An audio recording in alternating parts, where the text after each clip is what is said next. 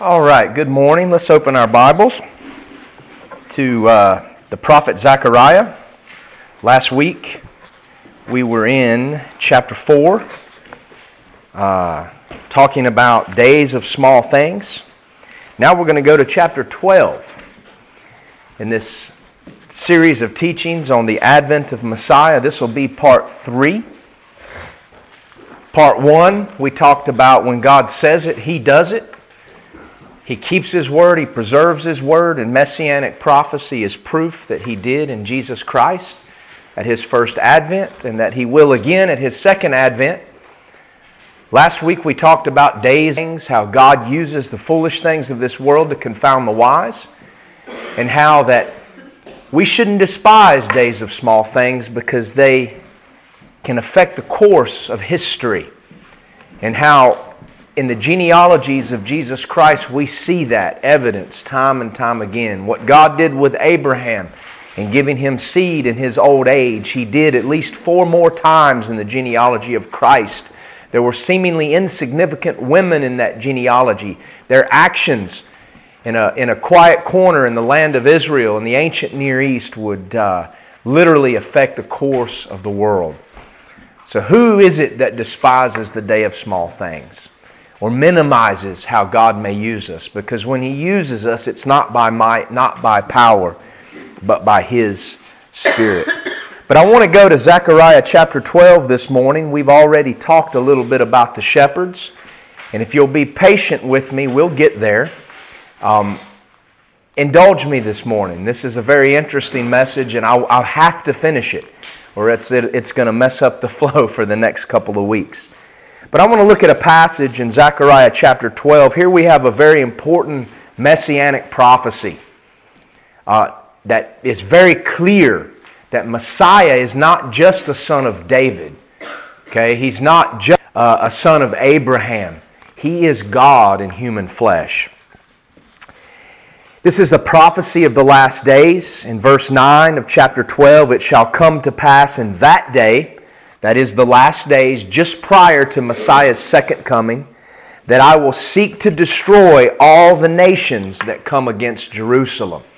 So the nations are gathered against Jerusalem to finally eradicate her, what is called Armageddon. And God says that He will destroy these nations.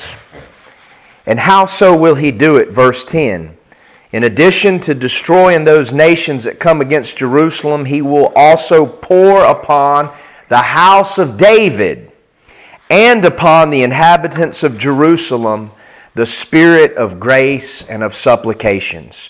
So, in that last moment, God's grace would be upon the house of David and the people of Jerusalem who are facing utter ruin.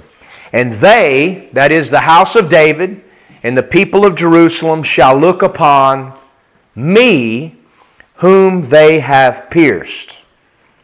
God is saying, You will one day look upon me, the one you pierced. In the Hebrew language, there's no other way to translate that. Some of your modern Bibles start messing with the deity of Christ here, and they say they will look upon whom they have pierced. It's not what it says in the Hebrew, it's unquestionably the pronoun me. They will look upon me whom they have pierced. So Messiah here is God. And they shall mourn for him as one mourns for his only son. So not only will these the house of David and the people of Jerusalem realize that Messiah is God, but they will also mourn because he was also one of their sons. And they will mourn for him as one mourneth for his only son, and shall be in bitterness or regret for him, as one that is in bitterness for his firstborn. In that day there shall be a great mourning in Jerusalem, as the mourning of Hadad-rimmon in the valley of Megiddon. And the land shall mourn, every family apart. The family of the house of David apart, the family of the house of Nathan apart, and their wives apart, the family of the house of Levi apart, and their wives apart, and the family of the house of Shimei apart, and their wives apart.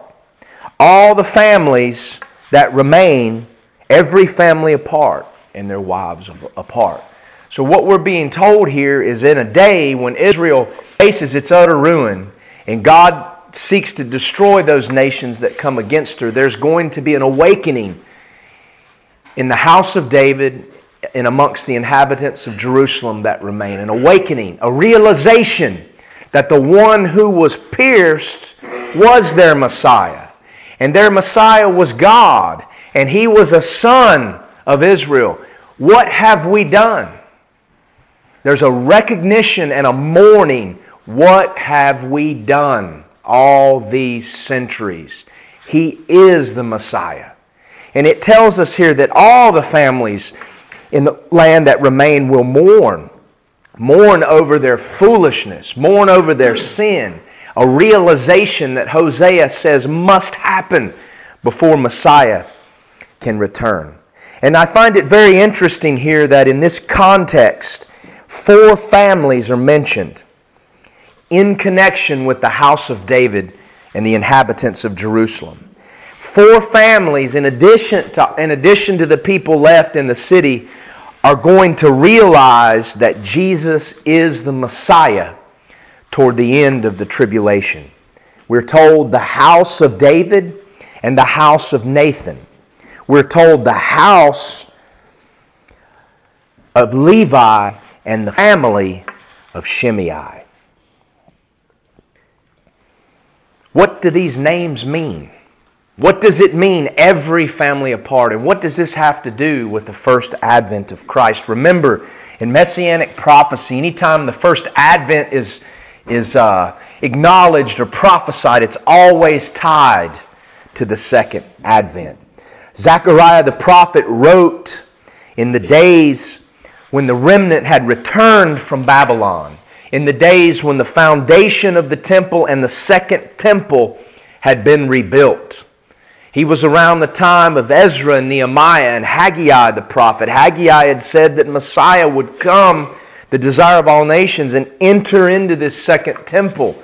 That would make the glory of the second temple surpass that of Solomon. We know that Jesus was taken to the temple to be circumcised when he was uh, on, on the eighth day. We know that Jesus was found teaching in the temple when he was 12 years old. We know that Jesus cleansed that temple twice.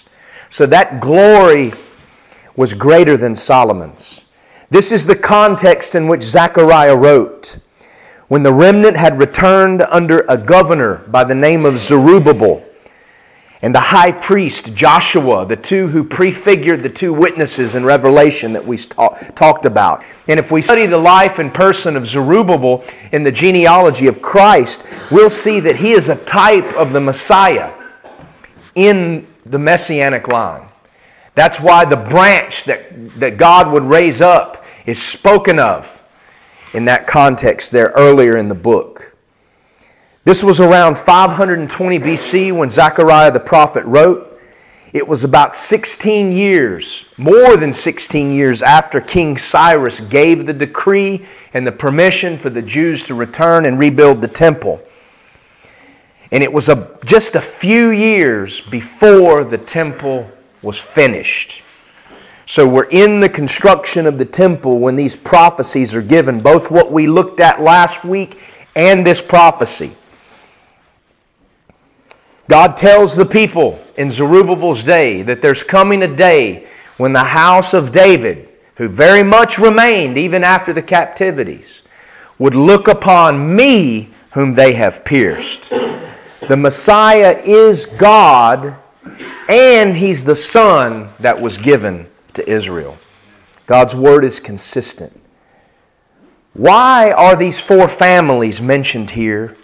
And what significance would they be in Zerubbabel's day? And what significance they have to the people to whom God chose to announce the birth of Christ? I want to go back to the genealogies that we started last week. If you've got this little genealogy and you were able to look at it, you might be able to follow along. Uh, follow along. I've got some illustrations here that I hope will help you this morning. Remember, Matthew chapter 1 traces the ancestry of Jesus from Abraham through David down to Joseph. It's the legal messianic line. And it speaks of so and so begat. Abraham begat Isaac. Isaac begat Jacob. That word begat means these were descendants through birth, through straight birth. There was no uh, son in laws or father in laws or anything like that. It's straight descendancy. Luke chapter 3, as we look at it, is tracing the ancestry of Jesus not just back to David and Abraham, but all the way back to Adam, who was the Son of God. It's the ancestry of the second Adam back through the first Adam to God and it goes through Mary's line. So Joseph is spoken of not as being begotten by Heli, son of Heli, was the son of, was the son of.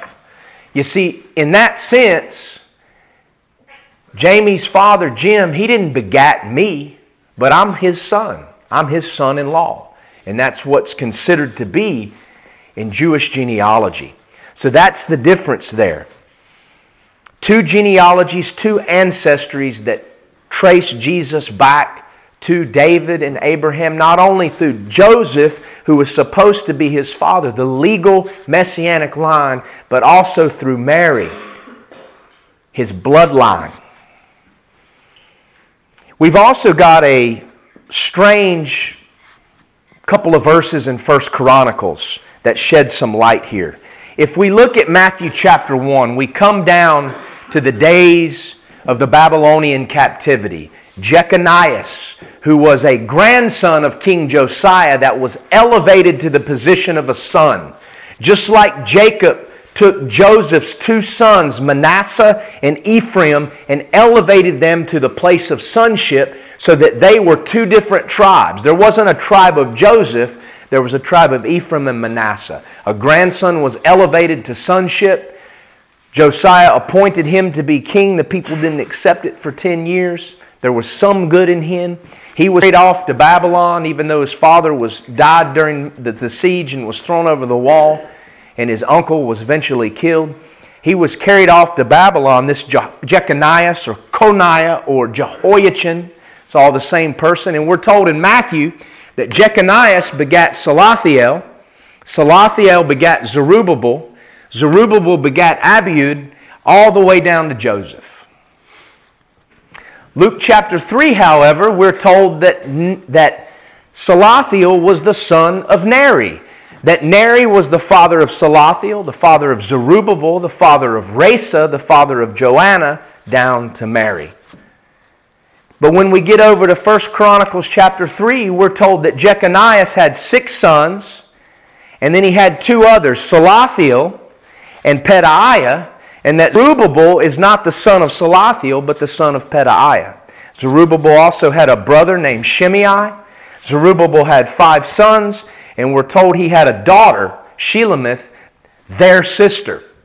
Never anywhere in the Davidic line in Chronicles is a woman ever mentioned except in this one spot. So we've obviously got a daughter that was elevated to the position of a son. So when we put these three genealogies together, we have to ask ourselves, what in the world is going on? Is the scripture full of contradictions? I mean, it's already told us in one place that Jeconias was eight years old when he became king, and then in another, he was 18 years old. And people foolishly think, well, the Hebrew scribe accidentally left the number one off when he copied, never realizing that Hebrews don't use numerals. Numbers are letters, they're spelled out. So 8 and 18 don't look anything alike. It's not a situation where somebody forgot to add the 1. But look at history and we look who, at who God appointed versus who man appointed, there's no contradiction whatsoever.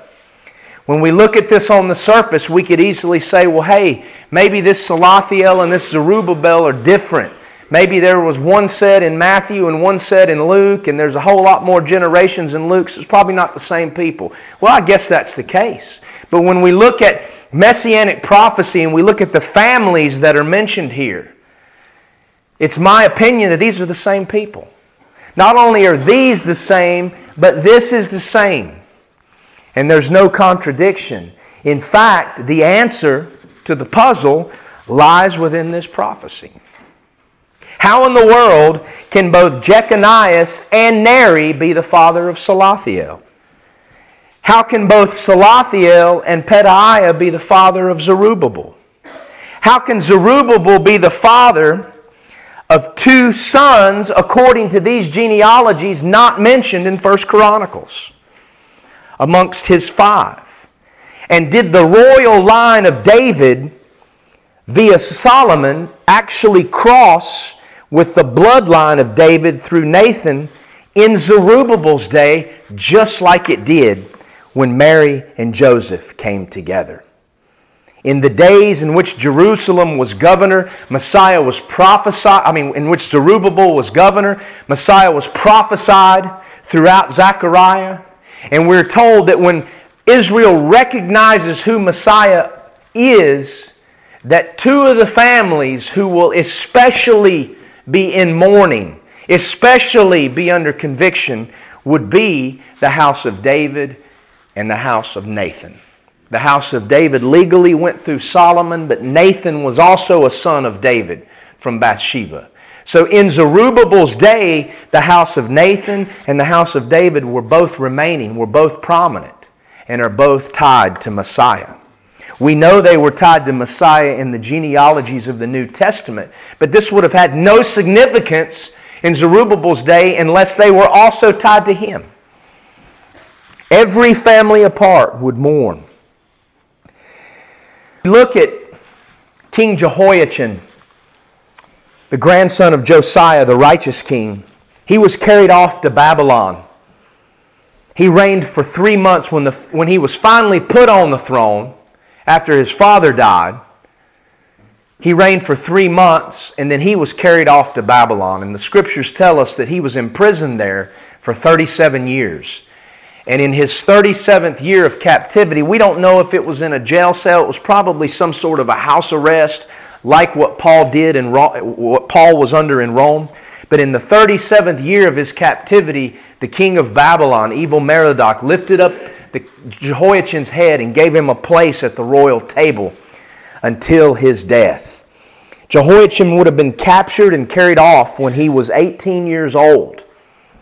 And he was elevated to the Babylonian king's table, released when he was 55 years old. When you look at genealogies in the Old Testament, no sons are mentioned of Jehoiachin when he is taken captive. When he is taken captive, it talks about his wives and the princes and things being taken captive with him, but it doesn't mention any sons. Later, when his uncle is killed by Nebuchadnezzar, his sons are killed as well. But Jehoiachin had no sons when he was in captive, just wives and just princes who would have been his cousins and relatives. So, how is it that he eventually had sons? Well, he must have had them in his captivity. He was captive for 37 years. And in this time of captivity, when many fa- fathers of houses and different lines were eradicated and killed in the sieges and the wars and things, and through the carrying off to Babylon, God acted to miraculously preserve his line. If we look at Matthew, Luke, and Chronicles, they're easily reconciled if one of the, his wives, or perhaps a wife he took while in captivity, was a widowed woman of appropriate status who was a daughter of Neri in the house of Nathan, descended from David. These are easily reconciled. If you look at this genealogy I kind of did down here, the red would indicate the bloodline of David. The blue would indicate the royal legal line of David through the kings. And then this black right here would, would symbolize the tribe of Levi. And we'll talk about that in a little while. But these, are, these things are easily reconciled. How is it that Salathiel could be uh, a, a, son of both Jeconias and Neri? Well, it's very simple. When, they, when, he was, when King Jehoiachin was carried off to Babylon, he took a widowed wife of a deceased husband, and these had a child. This widowed wife would have been a daughter of Neri of the bloodline of David. It would make sense in the captivity that in order to preserve the line of David, if, if there were widows and things who were widowed because of the captivity, that those who remained would take wives to preserve the bloodline. And so it's my opinion that this king took a wife who was widowed, a daughter of Neri, the bloodline of David. She was widowed because her husband was killed in the sieges and the wars. And she not only was a widow, she was a widow with a child. A widow with a child. She had a son by her deceased husband when Jeconiah took her to wife, and that son's name was Pedaiah. By Jewish custom, when a son was adopted, he was often numbered amongst the natural sons. So Jeconiah would have adopted him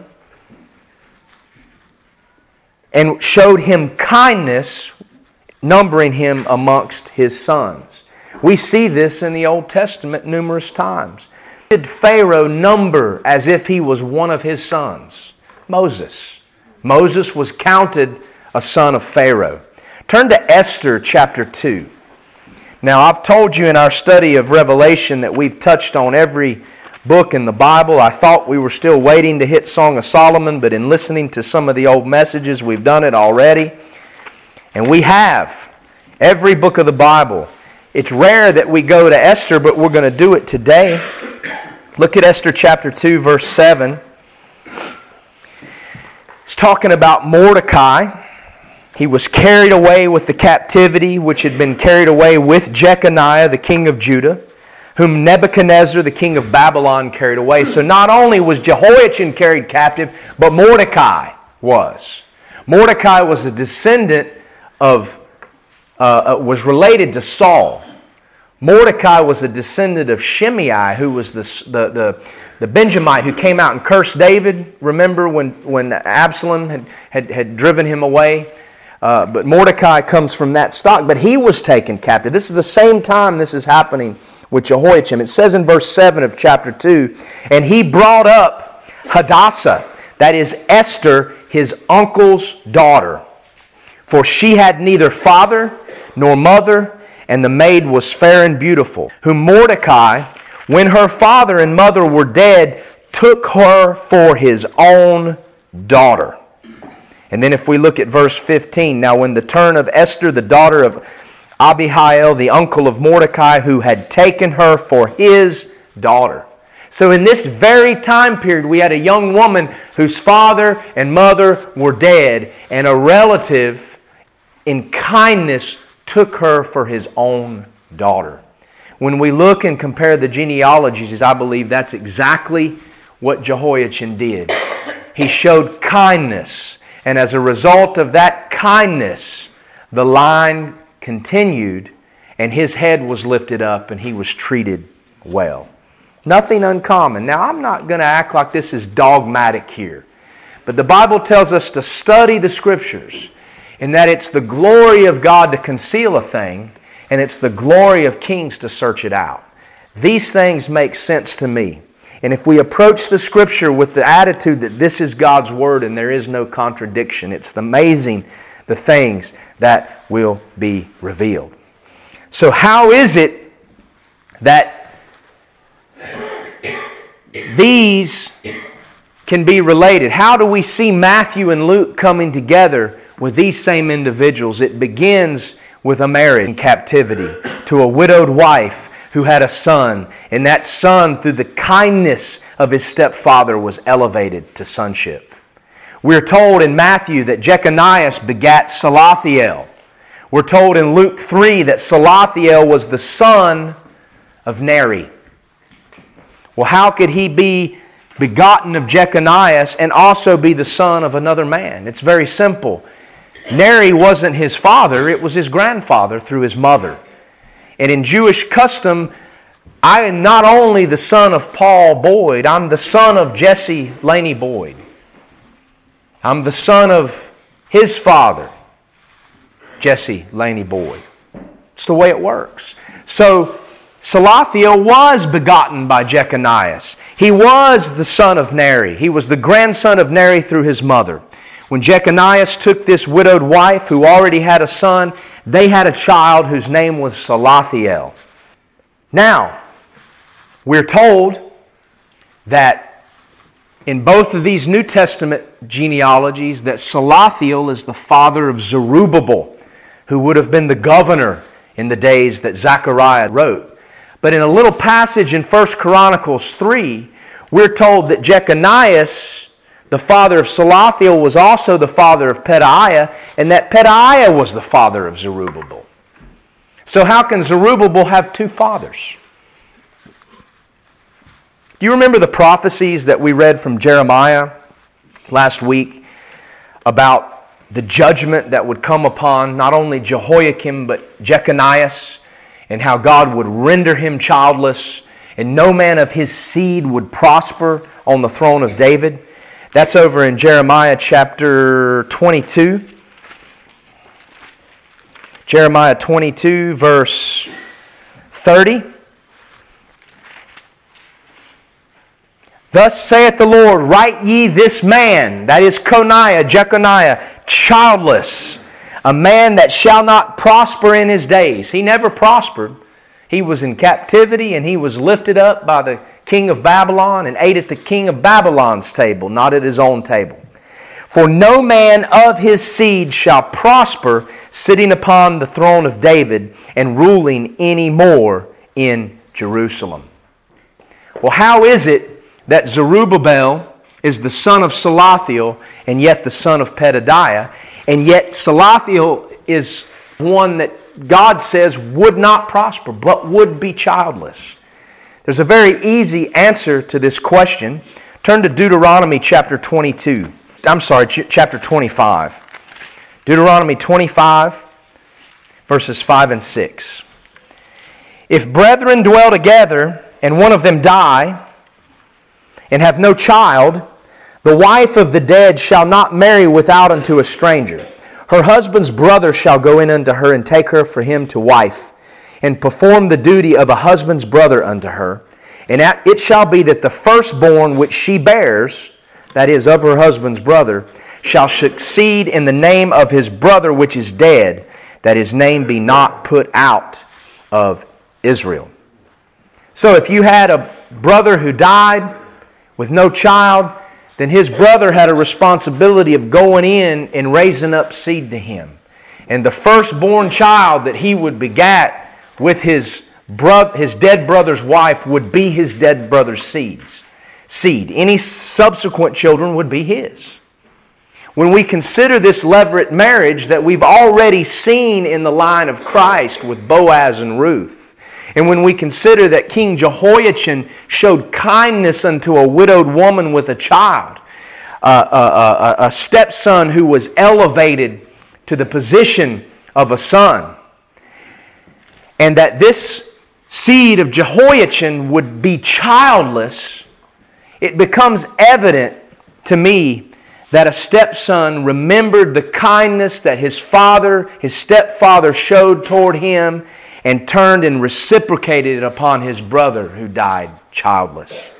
These genealogies are reconciled when we consider that Salathiel died literally in fulfillment of the prophecy. He took a wife and died, probably somehow connected with the captivities, and Jehoiachin was literally childless, just as the prophecy said.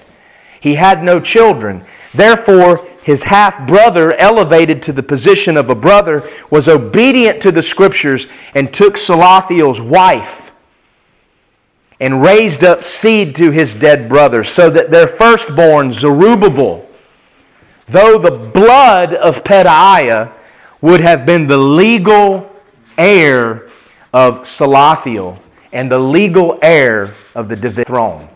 So, therefore, when we consider levirate marriage, Zerubbabel is both the son of Salathiel legally, the son of Pedaiah, Salathiel's half brother by blood. And when levirate marriage took place, that son was literally considered in records to be the seed of the deceased. Therefore, when we look at Matthew and Luke, it makes perfect sense that this Pedaiah is not mentioned because that son, Zerubbabel, was legally the son of Salathiel via levirate marriage. So, what we see is that the legal line of David, the blue, continues from Jeconias via levirate marriage, even though the bloodline ends. The bloodline of David through Jeconias ends at Salathiel, thus fulfilling the prophecy in Jeremiah, but the legal line continues because a half brother who was of the bloodline of David performed the duty of a levirate brother and raised up a seed to the one whom had died. When you go to Ezra, Nehemiah, and Haggai, Zerubbabel is mentioned many times as the son of Shealtiel or Salathiel. And that's logical because that's the way it was reckoned. So not only did levirate marriage take place in Boaz and Ruth's day, it took place in the days of Zerubbabel. Now we're told here in 1 Chronicles chapter 3 that Zerubbabel had five sons and he had a daughter, their sister. But when we look at the genealogies of Matthew and Luke, we're told that Zerubbabel had a son, Abiud, that Zerubbabel had a son, Rhesa, and Rhesa had a son, Joanna, but these aren't mentioned in 1 Chronicles 3. So what in the world is going on here? It's very interesting. Turn to 1 Chronicles 3.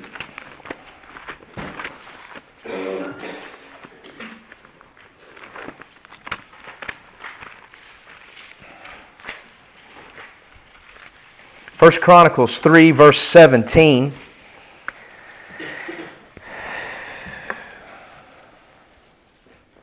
Actually, let's start at verse 15. And the sons of Josiah were the firstborn Johanan, the second Jehoiakim, the third Zedekiah, the fourth Shallum. That uh, Johanan was also called Jeho- Jehoahaz. That's who the people made king when Josiah died. And the sons of Jehoiakim, Jeconiah, or Jehoiachin, his son, Zedekiah, his son.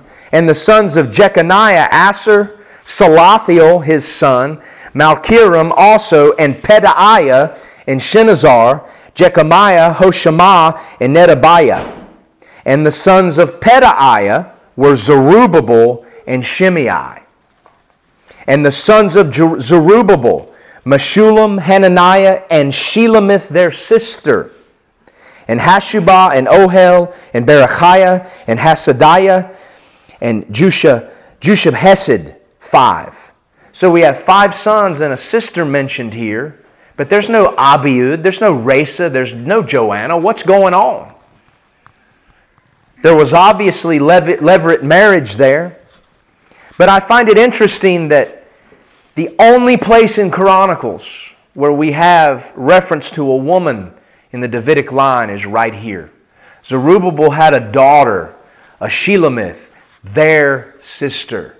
The only reason this would be mentioned here is if for some reason, because of the captivity and that people had died or had not returned to the land, a daughter was elevated to the position of sonship.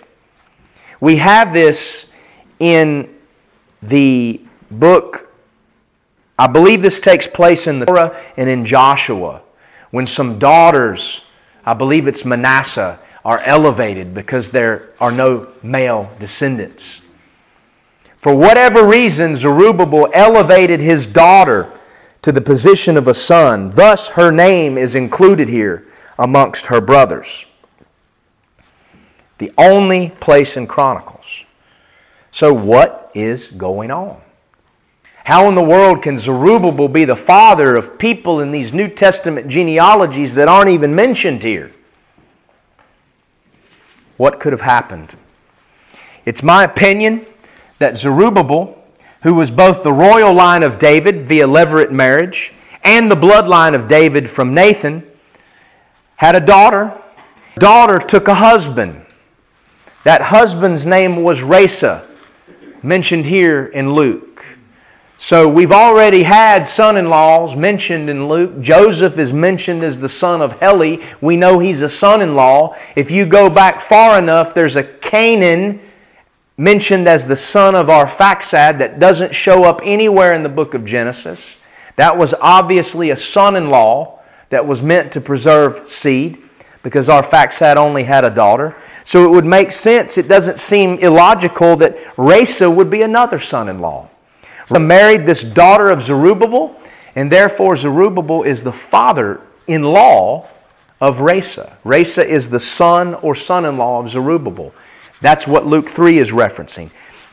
This daughter of Zerubbabel and Rhesa would have had children. These children, through their mother, elevated to the sonship by Zerubbabel, would have continued not only the royal line, but also the bloodline of King David. One of those children was Abiud. So Abiud would be the grandson of Zerubbabel. It would be Zerubbabel begat him because it was his grandson. And then Joanna would be the grandson of Zerubbabel. So these two names in Matthew and Luke are grandchildren, and Rhesa would be a, Uh, a son in law. And if we trace the rest of the genealogy down, we'll see that through Abiud, the royal line and the bloodline continued down to Joseph. And at Joseph, the bloodline ended because there was no blood that went between Joseph and Jesus. So the bloodline ended, but the legal royal line continued. Through this Joanna, the bloodline continued through Mary, and it was via Mary that the bloodline came to Jesus. So all of this came together in Jesus the Messiah. Obviously, Rhesa is a son in law in Luke 3 that married the daughter of Zerubbabel. And they fathered two sons that gave rise both to Joseph and Mary.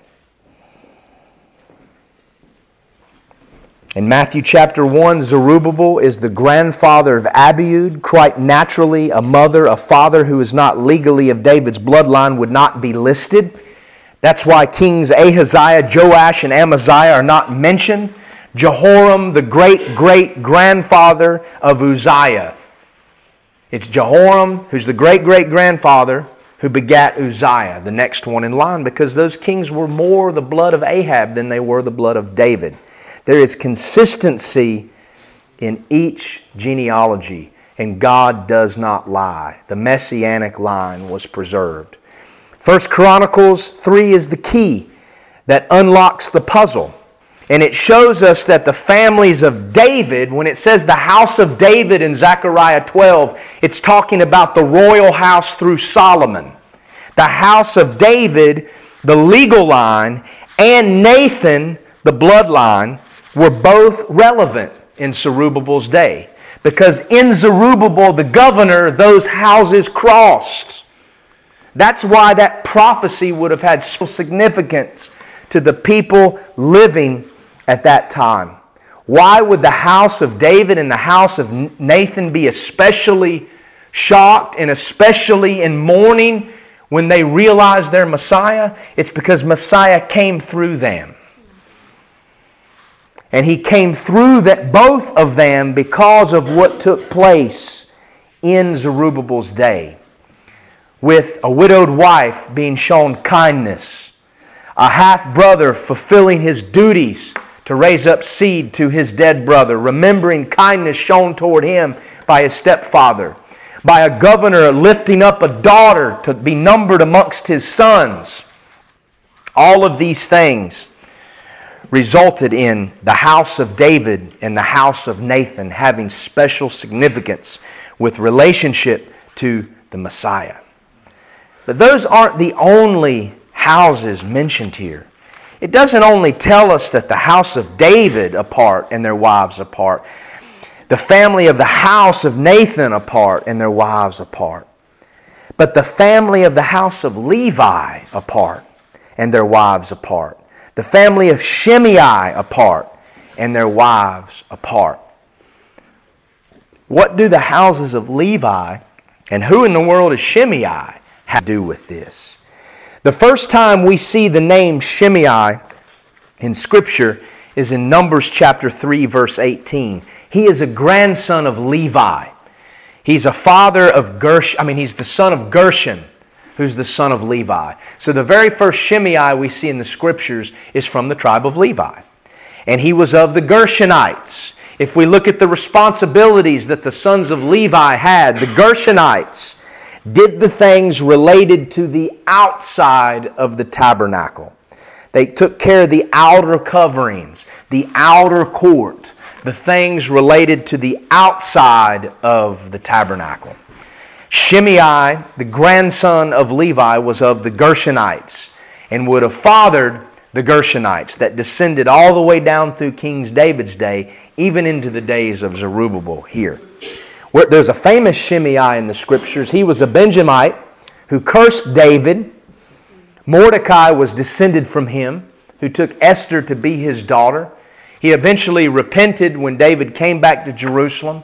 David forgave him, and Solomon told him as long as he stayed in the city, his life would be preserved after David was dead. But then Shimei disregarded that royal commandment and left to chase down a servant, and so he was executed for disobeying the law.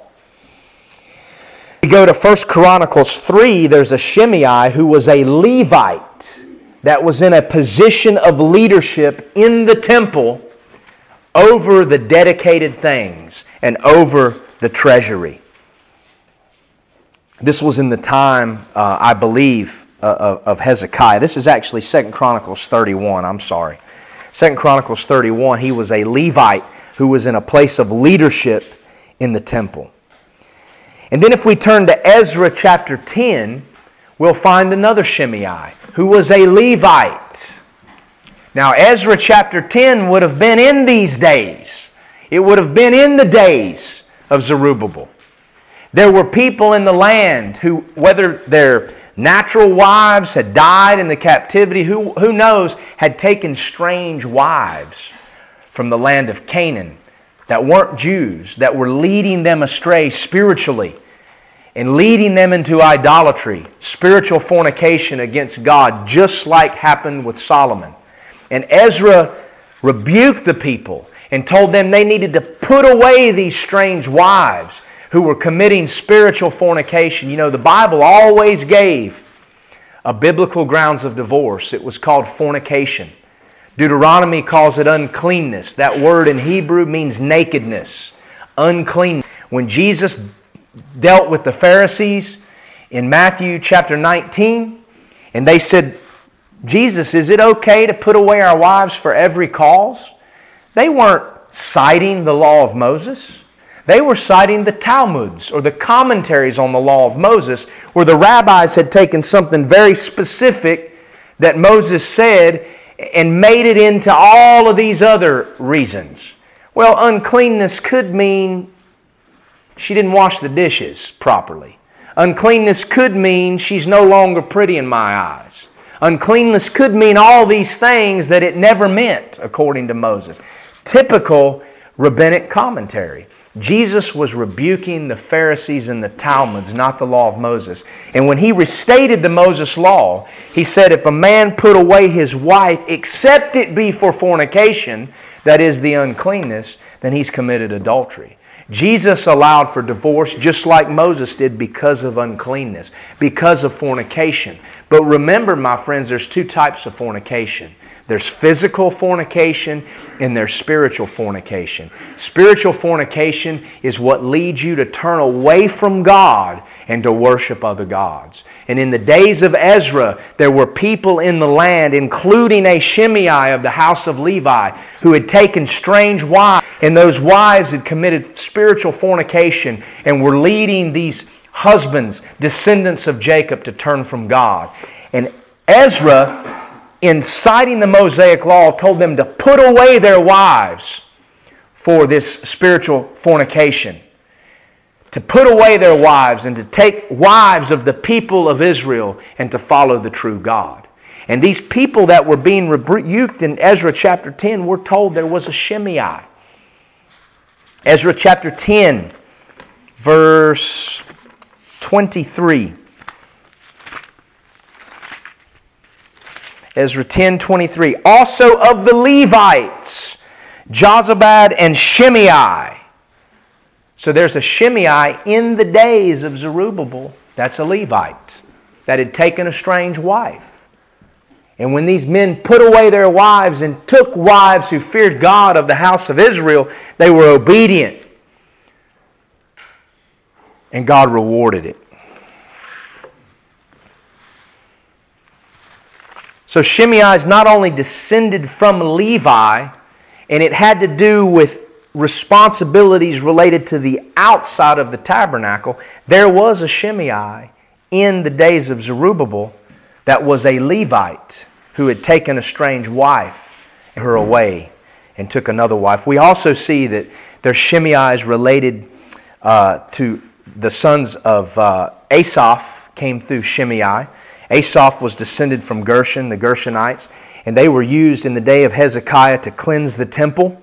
They wrote a lot of songs. There's a lot of psalms that were written by the sons of Asaph. So Shimei, from its first use, although there are other Shimei's, there's the Benjamite, there's some that were from Simeon, but mostly is related or connected to Levi.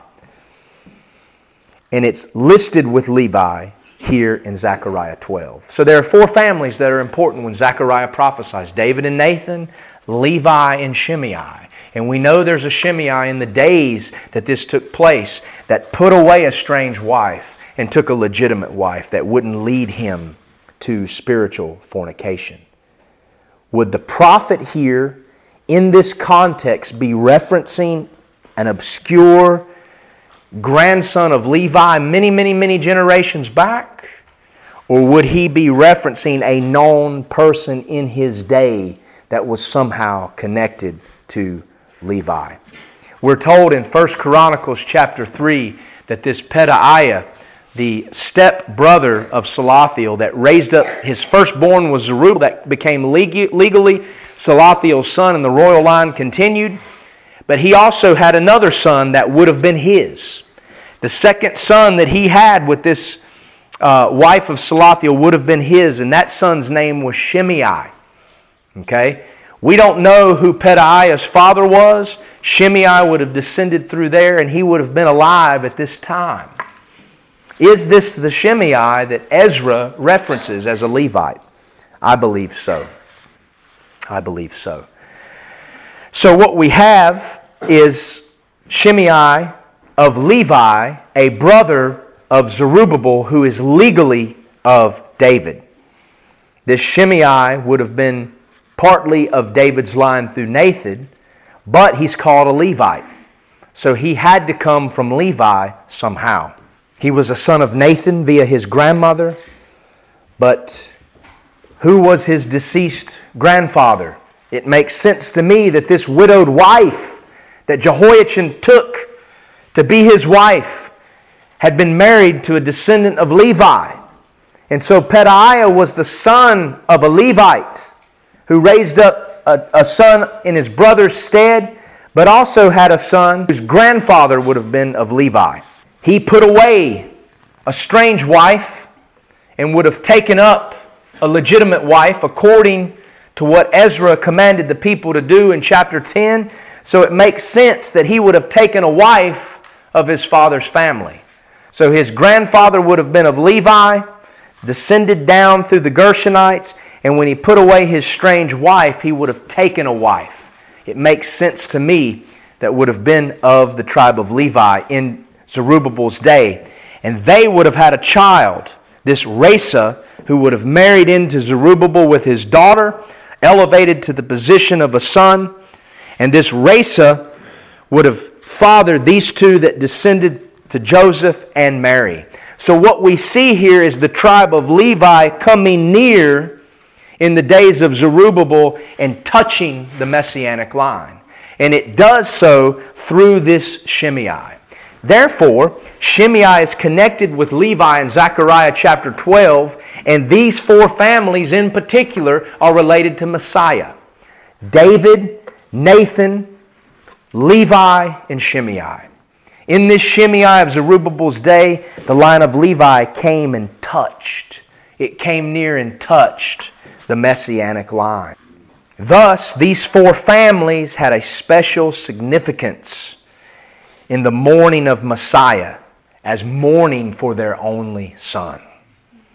The same thing happens with Jesus as happened with Zerubbabel.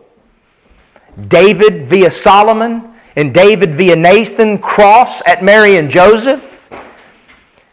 And Judah and Levi also cross somehow or come near. We're told that Zacharias, the father of John the Baptist, was a priest. He was descended from Aaron, a Levite. We're told that Elizabeth, Mary's cousin, was a daughter of Aaron that came from Levi.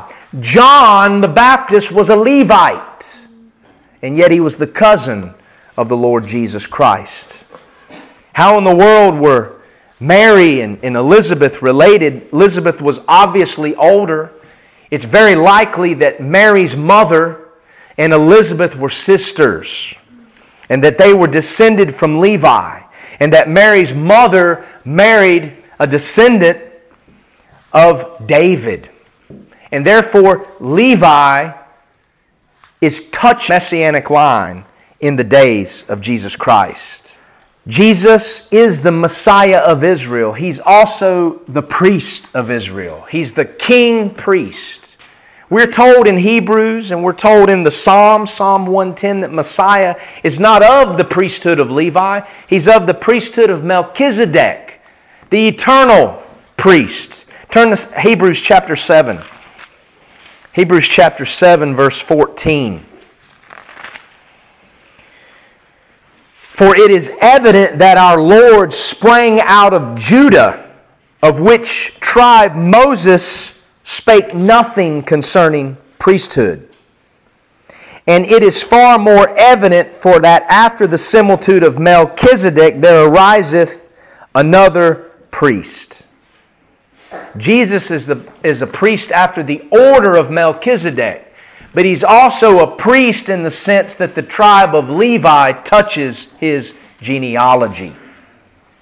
It did so in the days of Zerubbabel, it did so in Jesus' day, and it makes sense that the tribe of Levi and Shimei's family would mourn Messiah when they recognize who he is as mourning for an only son. Jesus is a priest forever after the order of Melchizedek. It's interesting to study him because it says in Hebrews chapter 7 that Melchizedek was the one to whom Abraham went out and paid tithes, the king of Salem when he came back from rescuing Lot. Um, and it tells us that Levi was in the loins of Abraham, and in a sense, Levi paid tithes to Melchizedek, a superior priesthood. Verse 3, it describes Melchizedek.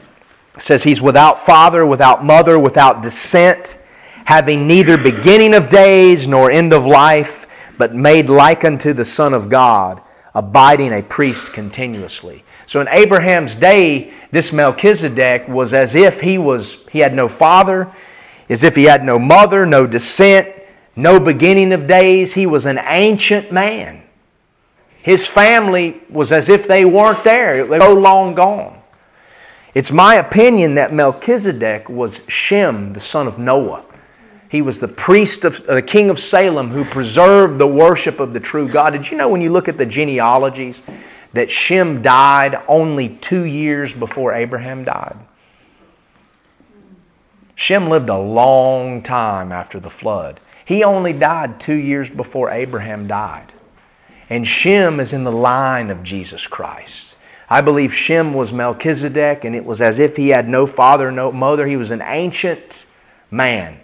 His father and mother were long gone. His descendants didn't even continue past the flood.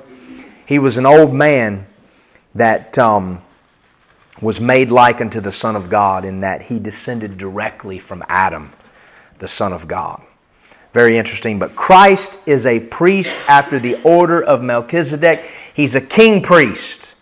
But it's interesting that even the Levitical priesthood, Levi, the son of Jacob, touches the messianic line.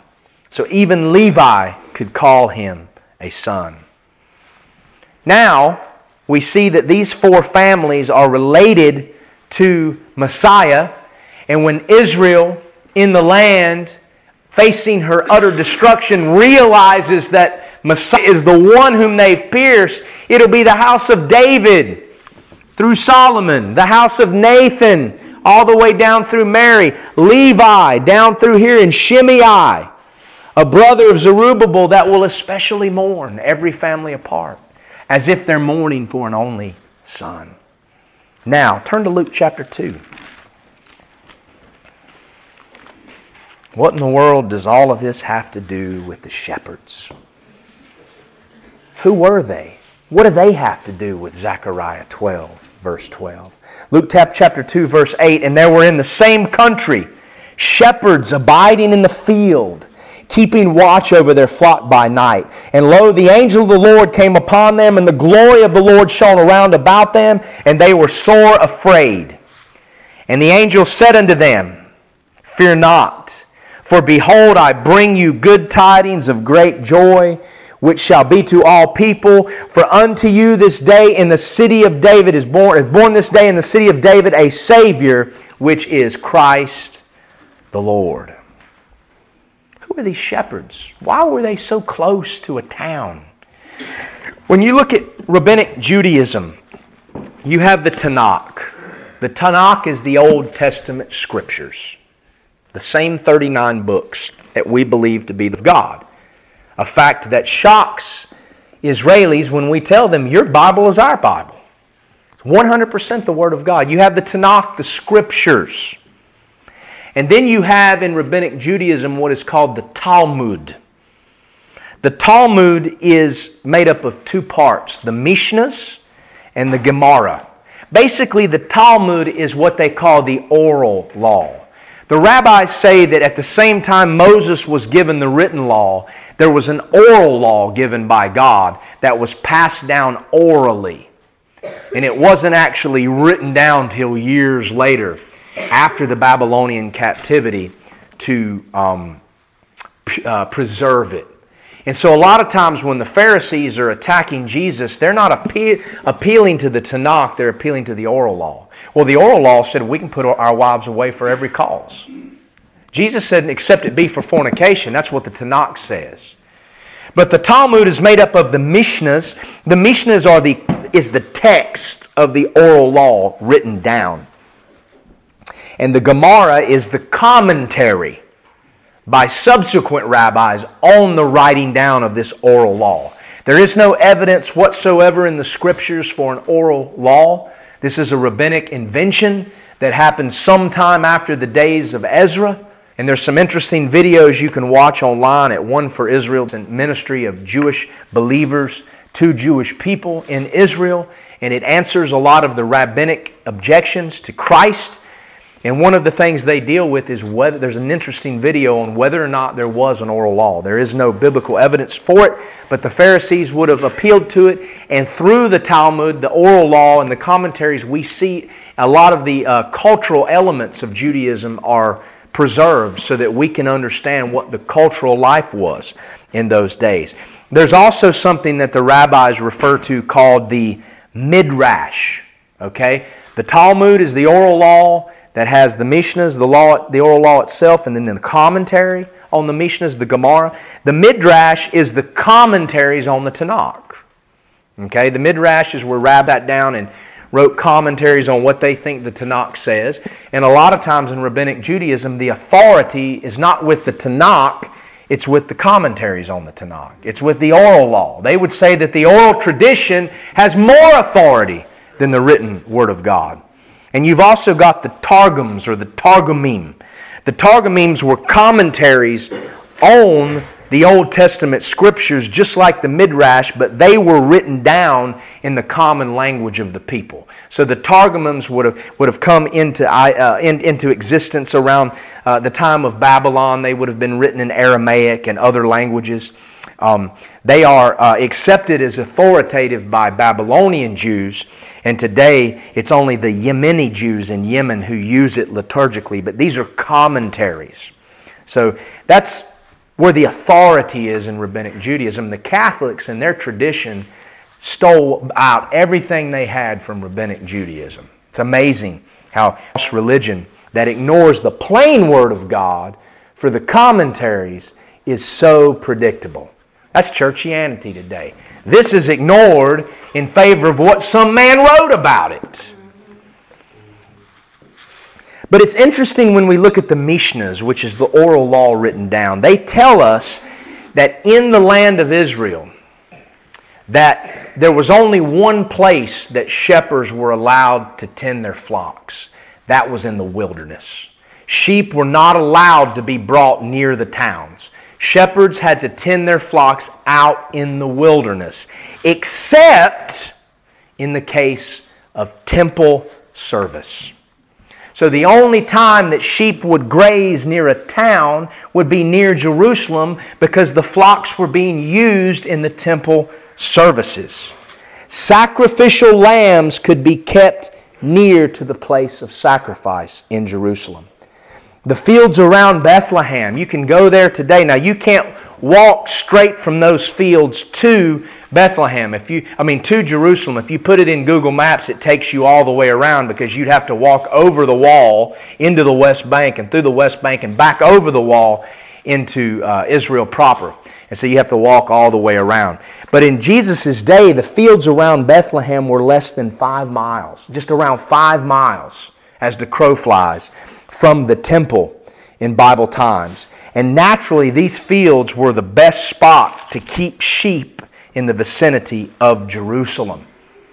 These fields near Bethlehem were not the wilderness, and it would have been culturally taboo for just regular old shepherds to be keeping flocks near Bethlehem. It wouldn't have happened. They were in the wilderness, away from the towns, unless it was sheep used in temple sacrifice.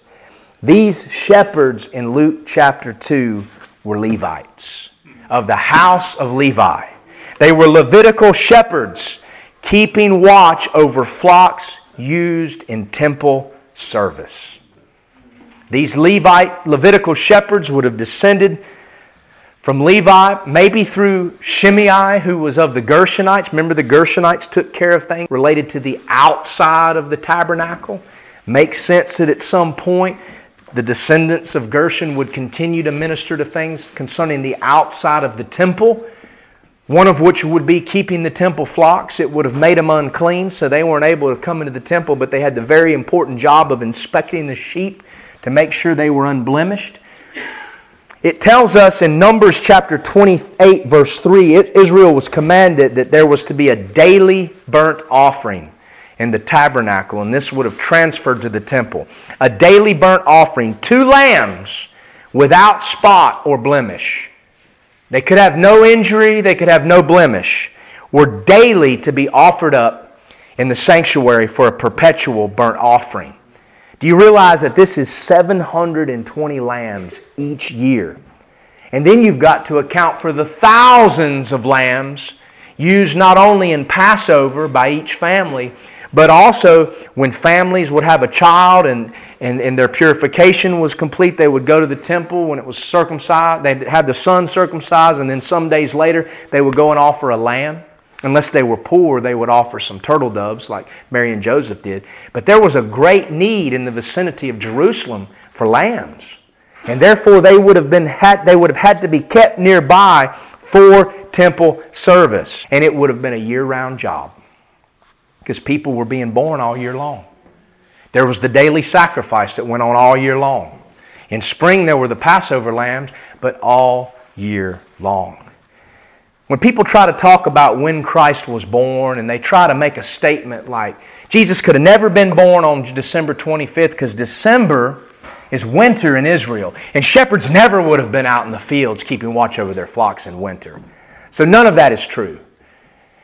I'm not saying Jesus was born on December 25th. I don't know when he was born specifically. It makes sense to me most that he would have been born in the fall around the time of the Feast of Tabernacles, but he just as easily could have been born in December.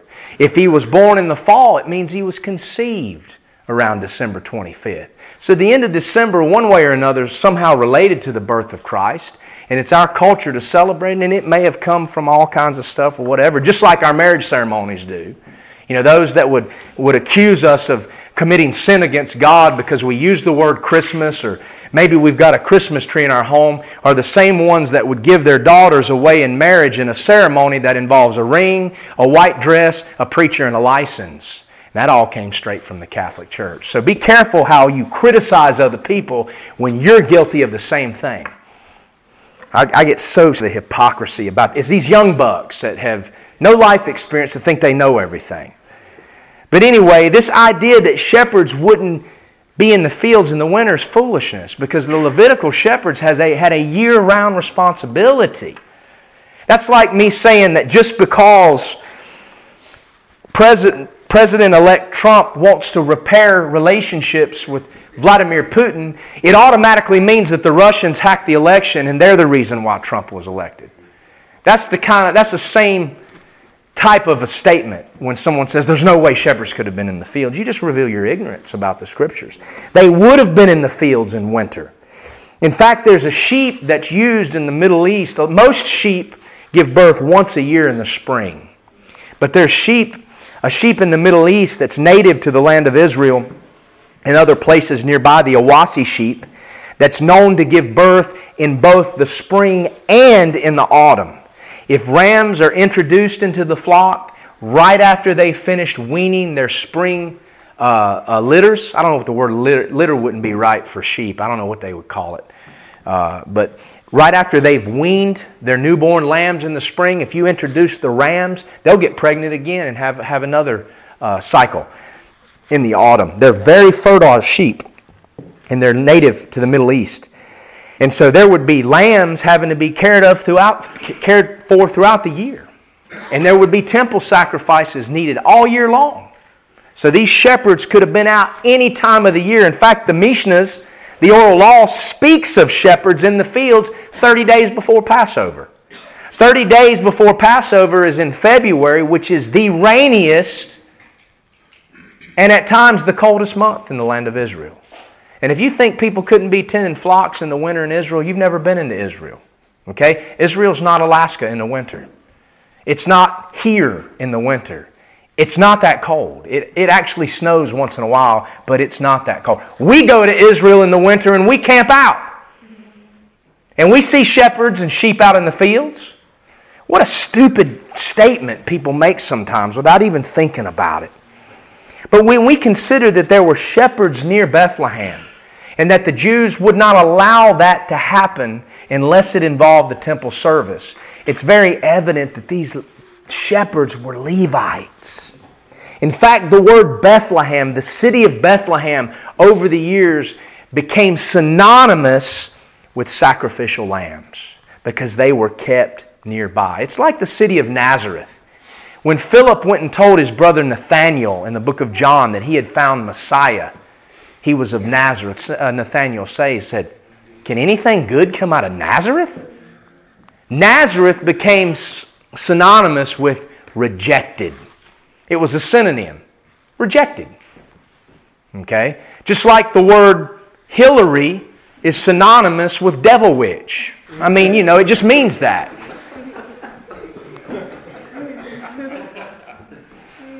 So when the Bible says, when Joseph took Mary and, and, the baby Jesus to live in Nazareth, and it says, as it was written in the prophets, he shall be a Nazarene.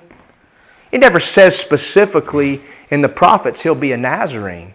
But he's referencing Isaiah 53. Messiah would be rejected. If you want me to sum up Isaiah 53 in one word, Jesus was a Nazarene. He was rejected.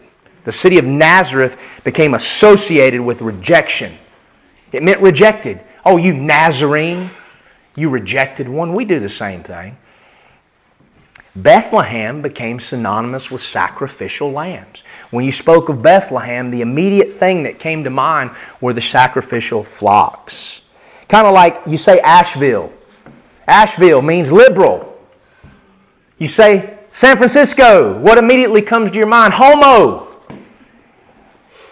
It's the same thing with Bethlehem. It was associated with these Levitical flocks. So, in Zerubbabel, the governor's day, a type of Christ, God promised he would use and do mighty things. David, via Solomon, and Nathan, Nathan crossed. and, Le- and the tribe of Levi via Shimei came near. In Messiah, David and Nathan crossed, and Mary and Joseph and the tribe of Levi came near.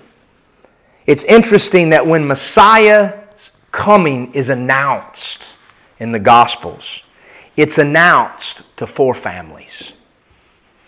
Joseph is told by the angel Gabriel in Matthew chapter 1 Messiah's coming is announced to the house of David. Mary, Gabriel visits her and announces the birth of Messiah in Luke chapter 1. Therefore, she represents the house of Nathan. Zacharias and Elizabeth, the announcement of Messiah and his forerunner in Luke chapter 1 was made to the house of Levi. And then on the night Jesus Christ was born, there was an announcement to the Levitical shepherds, the family, I believe, of Shimei, Gershonites who cared for things related to the outside of the temple.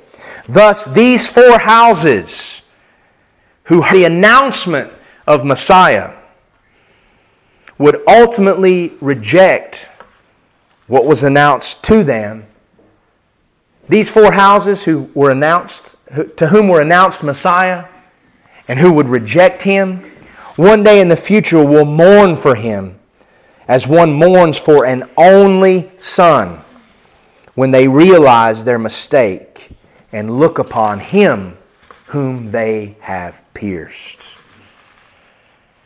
Turn to Zechariah, back to where we began. Zechariah chapter 12 is the passage we looked at this morning. House of David and the inhabitants of Jerusalem would wake up and look upon me, whom they have pierced, and mourn for him as one mourns for his only son. There'd be a great mourning in Jerusalem. Verse 12 the land will mourn, every family apart the family of the house of David, the family of the house of Nathan the family of the house of Levi and their wives apart, the family of Shimei, all the families that remain, every family apart, and their wives apart. apart. You know, only a third of the Jews living in the land by the end of the tribulation will have survived. And we know that that remnant includes these four houses that were connected to Messiah. They will mourn and realize who their Messiah was. Notwithstanding, look at the very first verse of the next chapter. In that day when there's this great mourning, there will be a fountain open to the house of David and to the ha- inhabitants of Jerusalem for sin and for uncleanness. He that was pierced, he concerning whom these families mourn, is a Savior, which is Christ the Lord, who shall be a fountain opened to the house of David and the inhabitants of Jerusalem. And thus, the house of David, the house of Nathan, Levi, and Shimei can say with all of us and with the angels, Glory to God in the highest, and on earth, peace, goodwill toward men. When the angels described what the shepherds were to look for, what would identify the Messiah. They weren't told where to go. They weren't told where. Bethlehem was a bigger area. The area of Bethlehem, the urban area of Bethlehem in Jesus' day, is, was a lot bigger than it is today in modern Bethlehem. Bethlehem was a big place. There were many places Messiah could be born. The angel didn't tell him they were in an inn or a stable. He just said you'll find a baby wrapped in swaddling clothes. This will be the sign. And then it tells us that despite no directions being given, that they went to Bethlehem and they did it hastily and they found Messiah pretty quick. How did they know where to go? You'll have to wait till Christmas for the answer. Let's pray. Thank you, Father, for this day. We thank you for the word that's been given this morning. We're thankful that you keep your promises, Lord.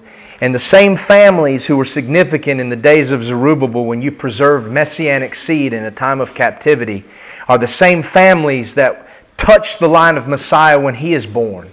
And it's the same families that will be preserved, Lord. A miracle of history that you would preserve the Jewish people and their tribes, Lord. A, miracle that ought to drive people to know that the God of Israel is real.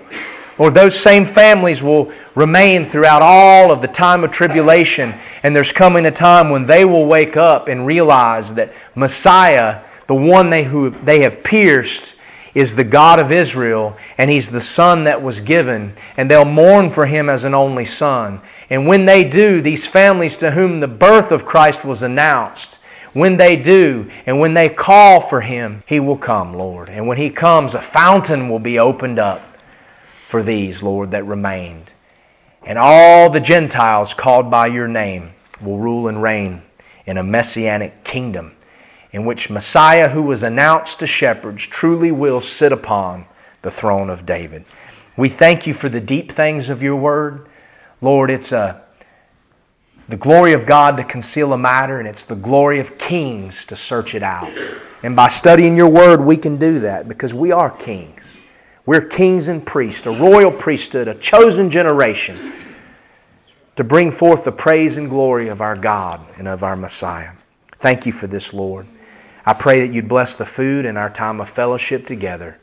What a blessing that is in the church, that special program you've, you've raised up to declare your name throughout the world and to provoke Israel to jealousy. We pray for the peace of Jerusalem.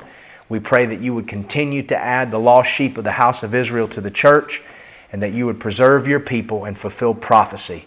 And we look forward to the day when all of these things are fulfilled. In Jesus' name, amen.